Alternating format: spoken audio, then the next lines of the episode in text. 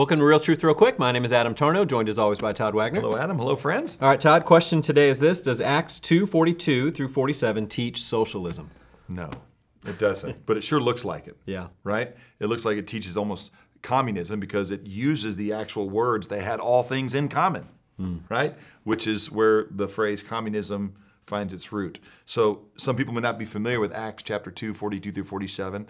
What it really is is a description of the very first gathering of believers who understood what the finished work of Christ had accomplished.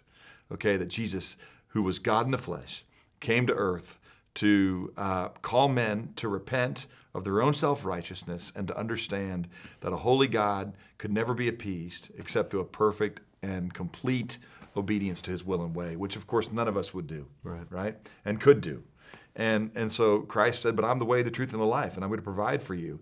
Um, that means to be reconciled to God. God loves you. He's not mad at you, but He is uh, bothered by sin, and that's in all of you. It's part of the human condition. We're all sons of Adam and daughters of Eve. And as a result of that, the way that we operate is broken and people suffer. And so God says, I love people, so I'm going to make provision for their sin, and I'm going to teach them a new kingdom ethic. And so, what you have in Acts chapter 2 is the very first time a group of believers had been assembled together and were being led by the Holy Spirit of God, the Spirit of God, and were living with a kingdom ethic in their love for one another. And so, there's six things really that are listed in this little section of Scripture that they did. And I'll just kind of walk you through them. First thing they did is they gave constant attention. They devoted themselves to the apostles' teaching and to um, fellowship of being together and to break bread, reminding themselves of who God was through his sacrificial provision, and to prayer. And that then there was a sense of awe uh, at what God was doing in transforming human hearts. This is key. Okay? This wasn't being imposed on them. They were living with a kingdom ethic and they were proposing hey, here's a better way for humans to relate that people could be invited into and say, watch the way we love one another. We don't take advantage of one another. We're not enabling irresponsible behavior, but as we all live the way that God designed us to live initially, by His enabling and by the power of the Spirit of God that works within us, you're going to see that um, this is the better way, right? Not imposed law, but people living with the love of Christ. That's where we're going to get. And specifically in verse 44, it says this. And it says, And all those who believed were together, and they held or had all things in common. Okay? Which means they just said, Here, here's what we're going to share. We're going to share, we're going to be intent on one purpose. We're going to um, be mindful about uh, the sacrificial example of our Savior. And so, what we're going to do is we are going to as, as anytime we see somebody living a responsible life before Christ, this is what it says in verse, um, I guess, 45. They began selling their possessions. In other words, if I've got more and you have less, and I've got the means to care for you, I'm going to sell my possessions and share with you as you live a life of responsibility and submission to God. Um, I'm going to help meet your needs. Okay? Paul writes about this himself a little bit later. And he just basically says, Hey, Adam, if I'm rich and you're poor, then I have an abundance of need to figure out what I'm supposed to do with this excess provision that God's given me. You've got abundance of need because you don't have provision. Well, guess what's going to happen? Okay? Through your rich need, my poverty of not knowing what to do is going to be met hmm. as I come alongside of you to the glory of God. That he who has too much won't have too much, and he has too little won't have too little. But here's the key that's done in the context of biblical community, which is what's going on in Acts chapter 2, 42 through 47. This is not an imposition by a ruling elite, right, who limited human freedom and imposed some sort of oppressive law on people. This was in Acts 2 42 through 47, a kingdom people living with a kingdom ethic to the glory of their king and following the sacrificial example of their leader. So, who was their leader? It was Jesus, who, though he was rich, for their sake became poor, that through his poverty they might become rich. But I want people to watch a few things here because this isn't communism and it's not socialism, all right, where human freedom is limited, okay, and government grows. The purpose of government, we're told in 1 Peter chapter 2, verses 13 and 14, that we as believers are um, to be respectful of. The purpose of government is twofold, all right? Uh, and that is to punish evildoers and to praise those who do right. By the way, our government does that.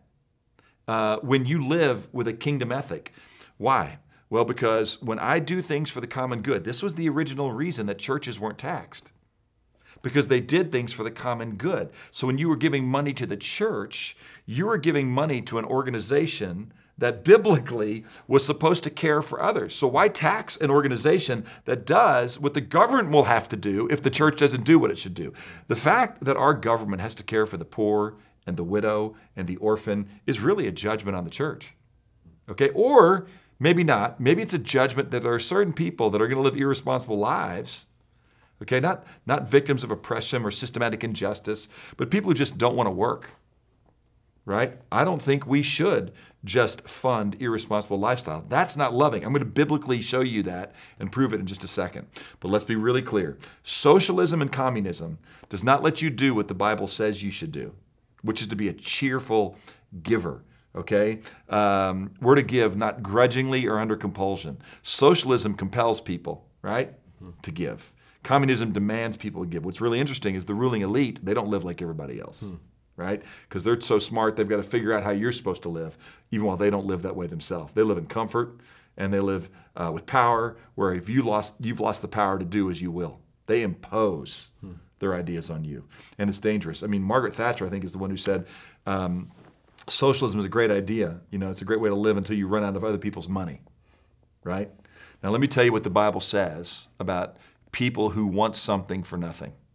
All right? The Bible has a lot to say, by the way, and we're not dealing with this in this episode about uh, crony capitalism, right? Uh, or people that uh, are abusive and greedy right. in the way they run their businesses. All right, there's a lot of judgment coming for them. But here we're talking about does Acts teach socialism or communism? Here's what I would tell you the Bible says about people who want something for nothing. This is in uh, 2 Thessalonians chapter 3. I just want to read it to you. Paul says, Now we command you, brethren, in the name of Jesus that you keep away from every brother who leads an unruly life, not according to the tradition which you've received from us. What was Paul's tradition? He's about to tell you. Uh, you yourself know how you ought to follow our example. This is the way I traditionally acted upon you. We did not act in an undisciplined manner. In other words, we didn't just live lives that weren't informed by a work ethic. He said, We didn't eat anyone's bread without paying for it, but with labor and hardship, we kept working night and day so that we would not be a burden to any of you. Watch this not because we did not have the right to do this, he said, as a minister of the gospel who was doing the work of God, but in order to offer ourselves as a model for you so that you would follow our example. 4, verse 10. Even when we were with you, we used to give you this order If anyone is not willing to work, then he is not to eat either. Hmm. So, what I would tell you, and what the Bible goes on to say, in effect, is this hey, if somebody won't work in order that they can care for themselves, Okay. Again, this isn't people, not people who are disabled right. or people who aren't un- unable because they have to be home caring for children. But it just says specifically, if you're living a godly, disciplined life and you won't work, then we're going to let your stomach work for you, and your stomach's going to show you that's not a good way to live, mm-hmm. and it's going to compel you to get after it. So the Bible has a lot to say about imposing and forcing people to be generous. A lot to say about people who have more than they need and aren't generous and a lot to say about the failed ideas of socialism communism. You cannot support communism socialism with Acts chapter 2, 42 through 47, or frankly, from Genesis to Revelation. What you can support, all right, is generous, um, selfless, other centered living, okay? And when you see people living responsibly who maybe aren't as fortunate as you, okay, then you got to do everything you can uh, to be a blessing to them and lift them up so that God can be glorified. Such a good answer, Todd. Click on those show notes for some other helpful resources. Thank you so much for watching, and we'll talk to you again next week.